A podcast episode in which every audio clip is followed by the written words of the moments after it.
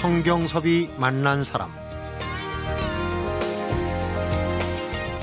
청소년 폭력 예방재단은 지금으로부터 17년 전 학교 폭력으로 외아들을 잃은 아버지가 다시는 이 땅에 자신처럼 불행한 아버지가 없기를 소망하는 마음에서 시작한 청소년 비영리 공익법인입니다. 성경섭이 만난 사람 오늘은 청소년 폭력 예방재단의 김종기 명예이사장을 만나봅니다.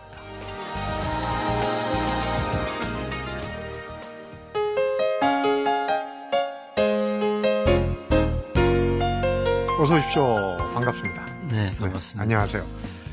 청소년 폭력 예방재단.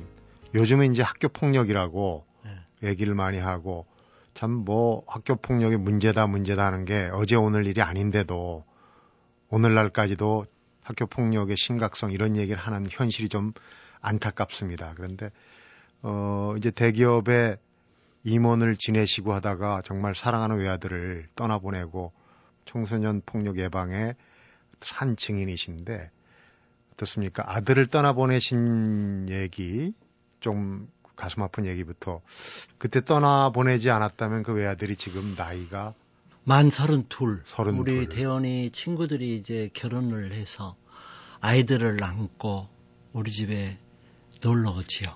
네. 네.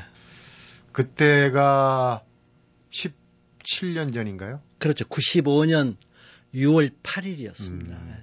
그때 얘기를 조금 해 주십시오. 정말 뭐 가슴이 아프고 먹먹, 먹먹 해지는 얘기지만. 그렇죠. 그때 전 회사 일에 전념 올인을 했었고, 네. 당시도 6월 6일 날 현충일 날 중국에 출장을 가서 열심히 상담을 하는데, 그날 새벽에 이제 일찍 눈이 떠지고 잠이 안 와서 그 집에 전화를 했다가 소화기 뒤에 이제 흘러나오는 아내의 울음소리를 듣고 네. 무슨 일인가 물었더니 한참 만에 이제 대현이가 죽었다는 걸 알고 그 순간에 어떤 이 세상이 그대로 그 주저앉는다고 그럴까 정참 병력이라는 말도 근사한 것 같고 네. 아, 그런 아픔이 있었고 왜 그때 우리 대현이가 이렇게 죽어야만 했던가 하는 거를 잘 모르고 어, 급거 귀국을 했죠. 네. 어, 그래서 그 초라한 영정 앞에 에, 한없이 울었습니다. 음. 그때 신문에 보도가 됐는데 우리 아들이 죽었다는 게 에, 제가 어떻게든지 전화를 해서 너무나 안타깝고 부끄러워서 맞고 와서 조사를 해보니까 지금 시끄러운 학교 폭력이 뒤에 네. 깔려 있었다는 것을 비로소 알게 됐죠. 음. 네. 더 안타까운 얘기는 그 외아드님 대연군이 두 번을 시도를 했다는 거예요. 그 집 앞에 현관에 핏자국이 있는 걸 보고 정말 가슴이 찢어졌다고 표현을 하셨는데. 그렇죠. 지방 공부방에서 어, 창 쪽으로 뛰어내리는데 거기는 주차들에 있어서 차 지붕에 떨어져서 약간의 피를 흘리고 얘가 그제 신체가 건장했어요. 네. 저보다 컸어요. 피를 흘리면서 다시 몸을 막 추스리고 걸어온 것 같아요. 그러니까 아파트를 쭉 돌아서 다시 화단을 지나서 우리 아파트 정문으로 현관으로 올라와서 다시 걸어서 위로 올라가서 차가 없는 곳으로 몸을 다시 던진 그 흔적이 있어요. 그러니까 집 앞에 한번 와서 망설였던 흔적이 그런 있죠 핏방울이 와, 있으니까 그걸 봤을 때 정말 지금 벌써 20년 가까이 된 기억이지만 정말 잊히지 않는 기억이 될 것 같아요. 그런데 이 학교 폭력 얘기를 하다 보니까 정말 저도 어, 죄스러운 마음이더만 그걸 여쭤볼 수밖에 없는 그런 상황인데 대한군의 얘기를 구구절절 다 하지 않더라도 왜 그런 선택을 할 수밖에 없었는가 네. 아주 중요한 부분입니다. 그래서 우리 대현이는 이제 해외 살다가 5학년 때 한국에 와가지고 잘 적응하고 어려움을 극복하고 중학교 2학년 때는 반포중학교에서 반장을 하고 선출돼서 네. 2학년, 3학년에 많은 친구들이 있었고 그 공부나 운동이나 모든 걸 잘했어요. 그리고 얘가 그 굉장히 그 귀티나게 생겨서 많은 그, 그 팬클럽까지 있었어요.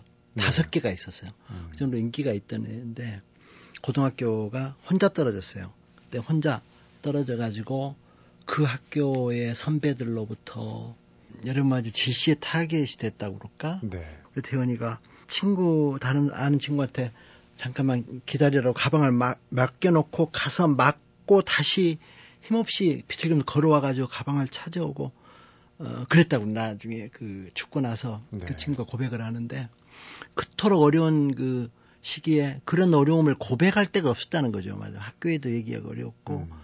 또 저 자신도 회사에 몰입해서 열심히 살다 보니까 당시에 우리 사회에 다 젊은이들 그렇게 일했습니다. 그렇죠. 사실은. 네. 그러다 보니까 우리가 어, 일반적으로 자기 자녀한테 신경을 못 쓴 저 같은 경우 특히 그랬어요. 일에 몰입하다 보니까 우리 아들한테 신경을 덜 쓰고 그런 것들이 회한이 되고 그 죄책감이라고 그럴까 안타까운 마음 아버지의 노릇을 못 해 준 데 대한 죄스러운 것들이 복합적으로 어 모든 것을 다 포기하고 부질없다. 내가 대언이 하나를 간수하지 못한 아빠가 무슨 의미가 있는가? 내가 사장이 되, 되고 뭐 돈을 버는 게 무슨 무슨 의미란 말인가? 그래서 모 신문사를 불러서 얘기를 했고 네. 그게 전면 한 페이지에 나왔고 그 다음부터 우리 이 사회가 들끓기 시작했죠. 음. 일본에 있던 이지메가 우리나라도 있다. 그래 난리가 났는데 어떻게 보면은 17년이 지난 지금도 말이죠. 최근에 그 대구 학생의 임군의 죽음이 네. 보도되고 시끄럽고 그 이후로도 10여 명이 죽었어요. 우리 사회가. 이 당시의 보도가 지금하고 다를 바가 없습니다. 그러니까 국가가 제대로 17년 동안 별로 잘 해온 게 없다는 걸 반증하는 거죠. 네. 음. 그러니까 안타까운 죽음이 있을 때마다 그냥 반짝하고 반짝. 또 지나가면 잊혀지고 정부 차원에서도 뭔 대책을 내놓는다 그래도 사실은 많은 인력과 재원과 또 관심이 들어가는 일인데 사실 다른데 쏠려가지고 거기 집중을 못하는 그런 부분도 있고 그런데 네. 당시를 되돌이켜 보면은 사실 학교 폭력이라는 단어조차도 제대로 쓰질 못하셨잖아요. 네, 당시는 어, 학 교 폭력이라는 개념 자체가 없었고 용어가 없었고 네. 당시 언론 보도를 보면은 전부 학원 폭력, 학교 주변 폭력 이런 그 신문 보도였고요. 네. 학교 폭력은 정확한 용어가 정립된 게 8년 후입니다. 우리 아들이 죽고 나서. 네. 우리 단체를 그 설립 신고를 했을 때도 학교 폭력 예방 재단으로 신청을 했는데 학교 폭력 용어를 빼달라고 그래서 안 해줘가지고 굉장히 애를 먹고 불과 몇 시간을 놔두고 학교를 지우고 제가 청소년으로 사인을 해줘서 청소년 폭력 예방이 됐고 청소년 폭력 예방을 줄여서 지금 청해단으로 불리는데 네. 그만큼 우리 사회가 그에 대한 현실을 부정했고 1997년 그 대현이 죽은 2년 후에 청소년 보호법이 됐고요. 네. 문광부 산하에 이제 이제 교육부 산하로 2004년도에 학교 폭력 예방 및 대책하는 법률이 나온 것도 저희가 4만 7천 명의 서명을 받아가지고 국회 청원을 해가지고 이나마 한 8년 전에 법률이 정됐는데 네. 문제는 이 법률이 있고 제도적인 이런 하드웨어는 있지만은 그것을 운영하는 정부의 주체 네. 그 법률을 지키고 일을 해야 될 관료들이라든가 정책 당사자들이 진정성을 가지고 지속적으로 하지 않는다는 거죠. 네. 그러니까 선거 때만 되면 이슈가 나오고 역대 대통령이 이 문제를 언급하지 않은 대통령이 없어요. 95년대 보십시오. 대통령 김영상 대통령이 있는데 학교 폭력 근절 6자를 강력한 시에서 일면 톱에 다 나왔어요. 네. 지금 그 뒤로도 많은 대통령이 지났고 많은 총리, 많은 교육부 장관 제가 보니까 한세 분이 지났더라고요. 멀리 갈 것 없이 지금 대통령도 그 얘기 많이 하죠. 그럼요. 다 했죠.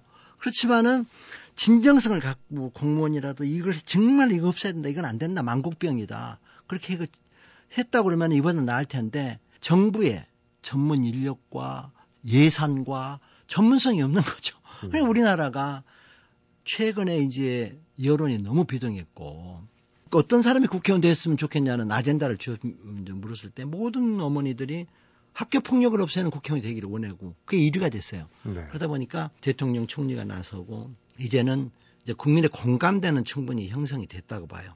학교 폭력 정말 심각하다고 얘기를 하고 실제로 그 학교 폭력의 양상이 굉장히 심각해지는 것도 입증이 되고 있는데 왜 이렇게 지지부진한지 어느 부분을 핵심적으로 뭐 다뤄야 할지 이런 부분 얘기 오늘 나오신 김에 하나하나 좀 다 해주시기 바랍니다. 성경섭이 만난 사람 오늘은 청소년 폭력 예방재단의 김종기 명예이사장을 만나보고 있습니다.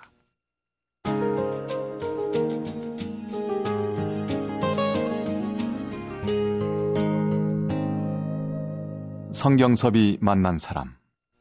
좀 전에도 얘기하셨는데 지난해 목숨을 끊은 대구의 중학생 네. 어머니가 학교 교사였는데도 네. 유서를 읽기 전에는 아이가 폭력에 시달린 걸 몰랐어요. 예. 그러니까 그만큼 알아채기도 힘들고 만연돼 있다는 얘기인데 실제로 그 실태 조사를 해보니까 10명 중에 6명은 학교 폭력에 시달린 적이 있다. 이런 통계까지 나오거든요. 네. 그 인군이 죽었다는 게 보도되고 제가 그 대구를 내려갔어요. 그 어머니 아버지를 만났는데 어머니 아버지가 20년 이상 어, 유능한 그 교사였어요. 그리고 아들이 죽기 직전까지 어머니의 무릎 베개를 하고 팔 베개를 하면서 어머니한테 온갖 얘기를 하던 아주 그 애교가 많고 어머니하고 친숙한 아버지하고도 같이 짜장면을 먹고 모든 얘기를 하는 그런 아이였어요. 네. 근데 그 학교 폭력만은 어머니 아버지한테 얘기를 못 한 거예요. 왜, 왜? 무서우니까. 보복이 더 무서우니까. 어머니 아버지는 뭘 입장은 당장 자기는 일상생활 학교에 가서 학교뿐만이 아니죠. 계속 문자로 무슨 컴퓨터로 계속 무서운 그 고통을 네. 당했기 때문에 그리고 걔들이 집으로 와서 그 임군 집에 그 문 현관에 비밀번호를 열어서 냉장고에 있는 걸 다 꺼내 먹고 그러면서 그 아이를 목줄에서 끌고 다니고 물을 먹이고 과자를 이렇게 바닥에 집어먹게 하고 이런 일을 해서 걔는 더 이상 감당할 수 없었고 그 말을 하면은 집에 큰 불행에 닥칠 걸로 알고 자기가 그 감수하고 스스로 그걸 사슬을 끄는 거죠. 음. 그 얘기를 할 수가 없는 거예요. 그 얘기를 누구한테 했어? 어머니 아버지가 선생님인데도 얘기를 못 할 지경이었으니. 네. 좀 전에 우리 이사장님 케이스 어, 대한군도 그 가해 학생들이 집에다가 불을 지르겠다 뭐 이런 이제 위협을 했다는 얘기를 전에 기사에서 본 적이 있습니다. 그런데 학교 폭력이라면은 가해 학생도 피해 학생도 둘 다 피해자다. 교육 쪽으로 이제 그렇게 얘기를 하지 않습니까? 그래서 좀 관용적인 태도를 갖게 하고 그러는데 네. 그 처음에는 이제 그렇게 이사장님도 생각을 하셨는데 뒤에 안 되겠다. 이건 무슨 단체를 만들어서 뭔가를 해야 되겠다는 생각을 갖게 된 것도 이렇게 간단한 문제가 아니라는 걸 깨닫기 시작한 거 그게 계기가 아니겠습니까? 음, 저도 이제 제일 처음에는 뭐 대현이를 위해서 추모집을 내가 그랬는데 정신과 의사가 상담을 하면서 그런 일을 중단하는 게 좋다. 너무나 그 가족의 피해가 지속되기 때문에 그걸 잊고 혼자 하는 운동을 하라고 그랬어요. 그래서 그, 어, 자, 대현이를 대신해서 아이를 돕기 위한 단체를 설립해가지고 하다 보니까 그 가해 학생들이 궁금했고 도대체 어떤 애들 우리 아들을 괴롭혔는가, 어, 만나보고 싶어서 한 사람, 한 학생씩 만나가지고 너 왜 그랬느냐라고 했더니 눈물도 흘리고 반성도 하더라고요. 그리고 또 걔들 어리고 고2 이제 2학년인데 네. 앞, 앞날이 창창한데 처벌한다는 것도 좀 마음 아프고 해서 내려놓고 어, 돌아섰는데 그러다 그 가해 학생이 우리 대현이 친구 두 명을 불러가지고 네 때문에 골치 아프게 생겼구나. 그러면서 영안실에도 소, 어, 술을 먹고 소란을 피웠다는 얘기를 들었는데 또 너무 때려가지고 한 애가 팔이 부러지고 한 애가 기절했다는 얘기를 딸한테 들었어요. 그때 그 참았던 분노, 그 피가 그 역류를 한다고 볼까? 그걸 느꼈어요. 이런 애들은 내가 용서할 수 없다. 음. 이제는 안 된다. 그래서 당시 제가 아는 그 선배 검사 한 분이 있었는데 찾아가서 의논을 하니까 바로 수사를 하겠다고 진술을 요청하더라고요. 그래서 그 어머니한테 가서 이렇게 이렇게 됐는데 어머니가 얘기를 진실되게 해 주십시오. 그랬더니 우리 애는 이제 어? 그냥 치료하고 대학을 가야 되니까 대현이 아빠 혼자 하세요. 우리 아, 이는 빼주세요. 이렇게 하는 바람에 이 문제가 어머니들도 어, 이걸 자기 자식이 자쳤는데도 안 나서고 학교는 학교대로 이 문제를 축소하고 은폐하고 이 사회가 즉 잘못됐구나. 음. 이 말이 안 된다. 그래서 이제 이걸 고발을 해야 되겠다는 결심을 했고 인터뷰를 하게 됐는데 오죽하면은 기자회견까지 예. 하셨어요. 예. 그런 그 과정에 어느 한 분이 이것을 이 학교 폭력이 우리 사회에 만연해 있는데도 아무도 나서지 않는다고 굉장히 분노하는 한 교수가 있었어요. 그분이 용기를 줬고 그래서 그 우리 아들 죽고 나서 한 두 달 후에 이루어진 거죠. 그러니까 네. 6월 8일날 그랬는데 8월 달에 고백을 했고 그다음에 시민들을 모아서 아버지들, 어머니들이 모여서 우리 아이들을 잘 지키자. 그런 어, 모임을 결성하게 된 겁니다. 네. 그것이 우리 청해단의 시발점입니다. 어, 이제 그 예방재단 하시면서 본격적인 활동을 많이 하시니까 지금 이제 청소년 폭력, 학교 폭력이 이 양적으로도 그렇지만 이제 질적으로도 예전보다 많이 그러니까 이제 죄질이 나빠졌다고 할까요? 그런 걸 많이 느끼실 텐데 어느 정도고 왜 그렇게 되는지에 대한 진단도 하실 것 같은데. 우리가 설립할 때보다도 많이 지금 달라진 게 훨씬 저연령화됐고요. 이제 그 중학생보다 초등학교가 많아요. 저게 조사하니까. 좀 밑으로 가는군요. 네. 네. 그리고 가해 학생들 같은 경우에는 죄의식이 없다. 네. 잘못하는 모르는 거죠. 피해를 안 당하기 위해서 그룹이 되는 수도 있어요. 네. 그렇게 해서 이렇게 학교에서 군림을 하고 하기 때문에 그것 자체가 다른 학생들한테는 어떤 그 막이고 그 어떤 두려운 대상이 되는 거거든요. 그러니까 양상이 과거하고는 전혀 다르게 전개되고 있다는 음. 것. 그리고 이제 보통 세 그룹을 나눠준다는 거예요. 가해 학생 그룹이 있고 피해 학생 그룹이 있는데 중간에 대충 이렇게 그런 것을 묵인하고 이쪽 힘센 아이 쪽에 붙어서 이렇게 더불어 가는 거예요. 잘못이라는 걸 알면서도 외면하는 것. 이게 교육 현장이 잘못된 거 아닙니까? 어려서부터 잘못에 잘못이라고 그러면 잘못에 대해서 분노하고 아니라고 자기 친구를 보호해야 되는데 그러한 마인드를 그런 마음을 상실해 간다는 거. 그러면서 병 들어간다는 것. 이것이 얼마나 교육 현장의 비극입니까? 음. 지금 음, 한 해에 죽는 아이들이 약 100여 명으로 추산이 돼요. 자살을 생각하는 충동을 느끼는 아이들이 40만 명입니다, 저희가. 피해자의 30%가 자살을 생각해요. 그러니까 이 비용으로 따지자면은 직접적인 상담 치료비만 2조 1천억 원이 필요한 네. 사회적 비용이 드는 일이죠. 그러니까 누군가는 이런 문제를 정확히 제시하고 어, 선생님이나 어, 교육 정책 담당자나 더 이상 이런 비극이 없도록 분명히 중단을 시켜야 되는 거고 혁신적인 조치를 하지 않으면 안 되는 거예요. 네. 그러니까 학교 폭력은 이미 중병이 돼 있고 암적으로 발달돼 있다고 진단하는 거죠. 사회 전문가는 네. 이미 암이에요. 그리고 교사가 피해가 당사자가 됐죠.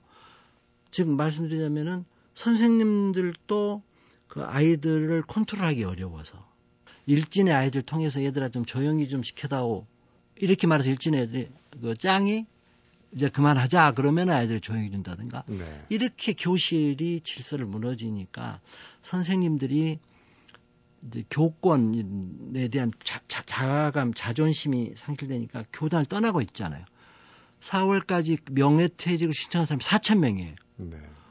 이만큼 학교가 교실이 붕괴된 것이 비단 학교 폭력을 그 오랫동안 방치했던 것들이 이제는 선생님들이 피해자가 됐고 방관했던 그 결과가 선생님들이 교단을 떠나는 그러한 그한 현상으로 되지 않았느냐. 네.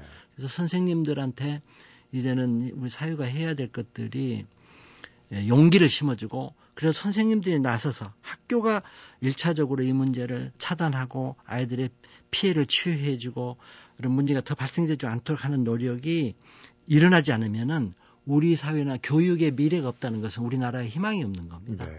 음. 악순환이죠. 그러니까. 그럼요. 네. 선생님들이 교단을 떠나고 좋은 선생님들이 또 다 나가시고 하면 또 문제 학생들 누가 선도하고 올바르게 교육을 하겠습니까? 예. 문제가 심각해진다고 하면은 원인이 있을 거예요. 또 달라지는 어떤 것들 그런 진단은 어떻게 보십니까? 아주 핵심적인 내용을 든다면 전반적으로 우리가 고속 성장을 해오면서 어떤 정신적인 문화적인 것들을 갖추지 못한 것이 많은데 특히 이제 그 인터넷이 발달하니까 다 아이들이 무슨 핸드폰으로 컴퓨터로 모든 걸 접하죠. 그런 아이들의 신체적 성장도 빠르고 정신적 성장은 빠른 데 대해서 우리 제도적 틀이 교육 현장이 빨리 뒷받침해주지 못하는 것, 음. 변화의 속도가 느린 것들도 굉장히 중요한 원인 중의 하나고요. 네.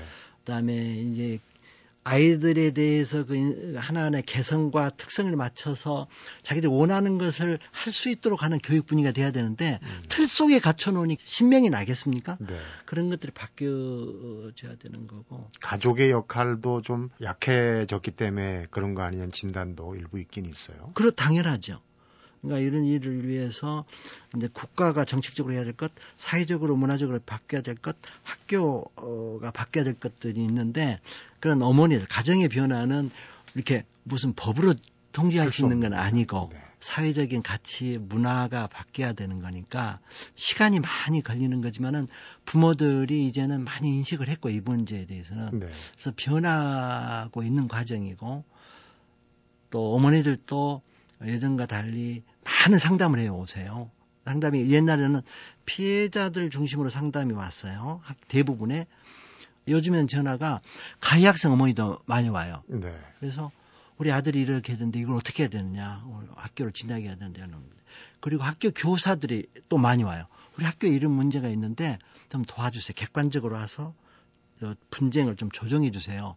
그러니까 요즘 양상은 하루에 약 한 100여 통의 전화가 오는데 어, 피해자, 가해자 그리고 교사들이 온다는 거 봐선 많이 좀 사회가 이제는 의식이 변하는 거고 어머니들도 달라지고 있는 게 아닌가 그렇게 네. 느껴집니다. 우선 인식의 변화라는 게 제일 첫 걸음 아니겠습니까? 그나마 그런 현상이 나오는 게 참 중요하다고 보고 정말 이 재발 방지 또 심각성을 막기 위해서 해야 될 방법론적인 문제들 이런 부분에 대해서 좀 잠시 후에 여쭤보도록 하겠습니다. 성경섭이 만난 사람 오늘은 청소년 폭력 예방재단의 김종기 명예이사장을 만나보고 있습니다.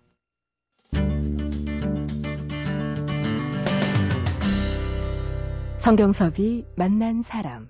학교 폭력, 청소년 폭력이 비단 우리나라만의 문제는 아닐 거예요. 다 자라나는 애들, 어, 미완성의 미숙한 아이들이 이 제대로 판단하지 못하는 그런 경우에 이제 이 청소년 폭력이 다른 나라에도 많을 텐데 어, 다행스러운 것도 이제 우리 청소년 폭력 예방 재단도 어, 유엔의 경제 사회 이사인가요? 그쪽에 몇년 예. 전에 이제 그 나름대로 국제적인 공조 네트워크를 네. 좀 형성할 수 있는 그런 성과도 이루고 있다고 그러는데 네.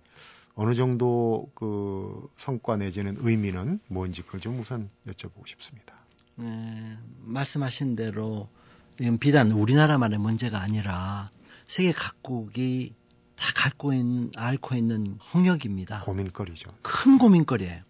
그래서 이 요즘에 그 각국에서 이 문제를 대처하는 그 흐름이 어떻게 되는군요 대다수의 선의의 학생들을 보호하고 지키는 쪽에서 정책을 가해 학생들에 대해서 어미 다스리고 그 문제를 차단하는 쪽에 국가의 역량을 집중하고 있어요. 네.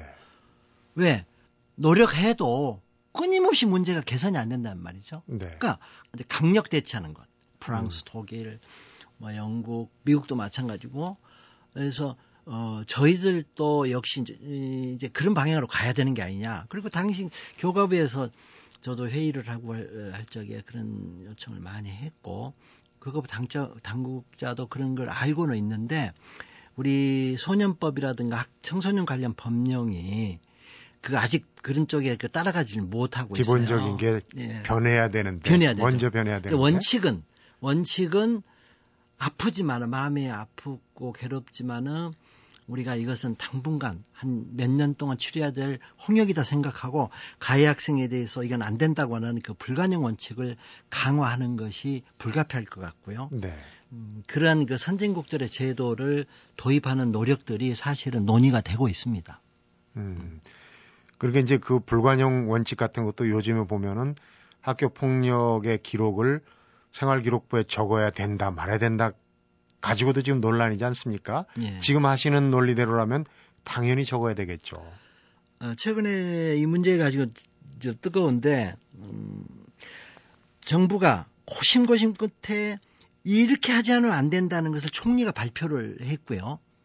그대로 이제 정부가 정책을 힘을 실어서 해 나가야 되는데 한번 발표한 것을 국가가 강하게 시행하면서 거기에 따르는 문제점을 보완해 나가야 되는 거지 문제가 그저 가해 학생들을 생활교육부에 적는 것은 굉장히 강력한 통제 수단이거든요. 근데 그걸 하지 않는다 그러면은 그렇게 말하는 사람들은 그럼 학교 폭력을 줄이기 위해서 어떤 대안이 있느냐?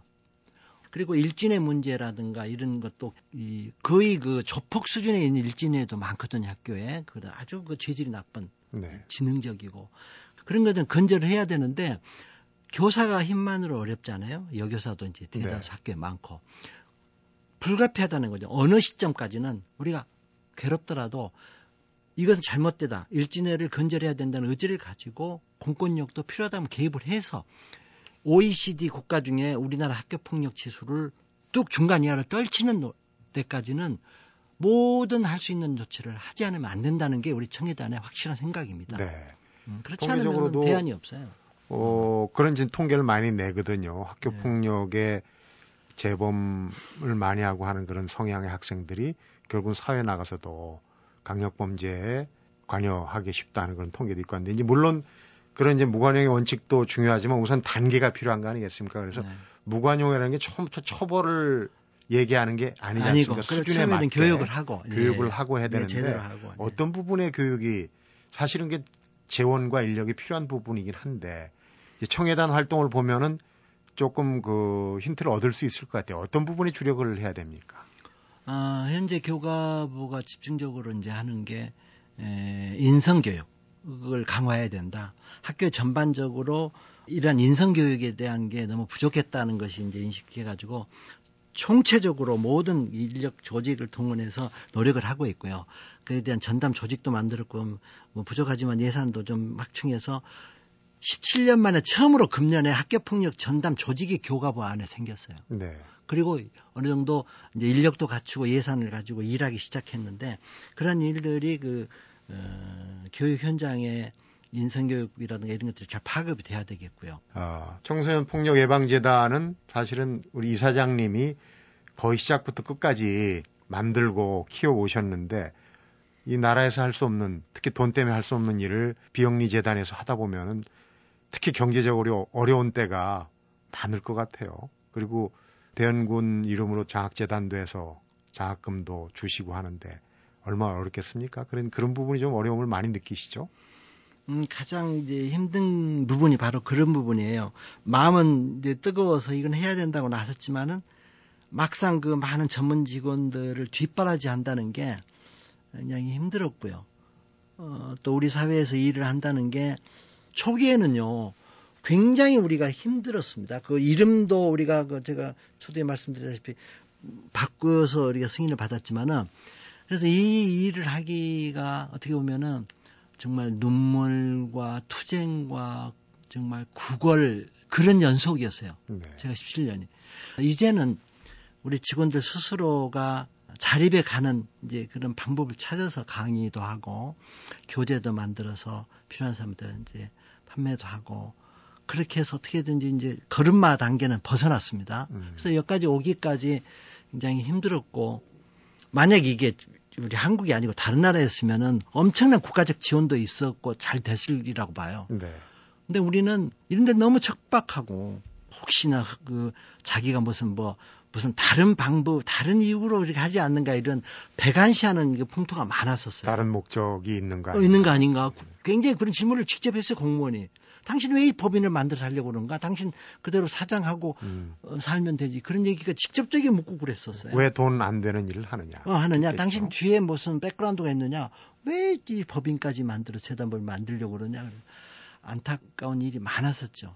어쨌거나 청해단일에 설립돼서 이제는 이제 한 소년기를 지나가지고 이제 18년째 들어가니까 네. 이제는 이제 청년기가 돼서 이제는 잘 걸어갈 수 있지 않을까. 그래서 보다 더 나은 질 좋은 서비스를 아이들을 위해서 어, 어머니들을 위해서 학교를 위해서 해줄 수 있지 않을까 네. 기대를 합니다. 역설적으로 보면은 청예단이 필요 없어지는 사회가 오면은 제일 성공한 그런 단계가 되겠죠. 예, 그렇죠. 어, 아끼던 외아들을 학교 폭력으로 이르시고 학교 폭력, 청소년 폭력을 막는 일로 거듭났다 이렇게 이제 표현을 하고 늘 그렇게 얘기를 해오셨다고 그러는데 이 시간 마무리하면서 우리 학부모 특히 학부모들한테 학생들이라도 좋습니다. 이 얘기만은 꼭 하고 끝내야 되겠다. 그런 얘기 있으면 좀 남의 인격을 해치는 거나 말을 함부로 하는 것 그렇게 하는 것은 불법이다.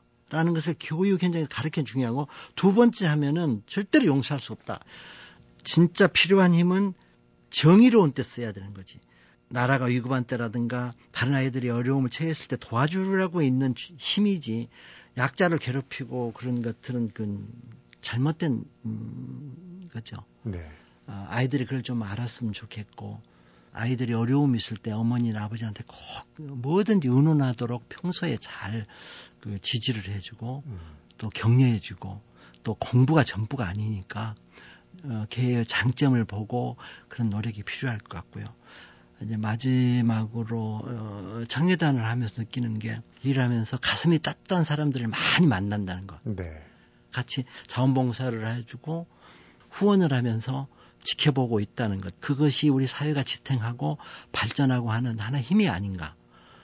어, 그래서 감사하게 생각하면 하고요. 네. 청해단의 일은 앞으로도 우리 직원들이 성장해서 잘 중요한 일을 해 나갈 수 있으리라고 생각을 네. 합니다.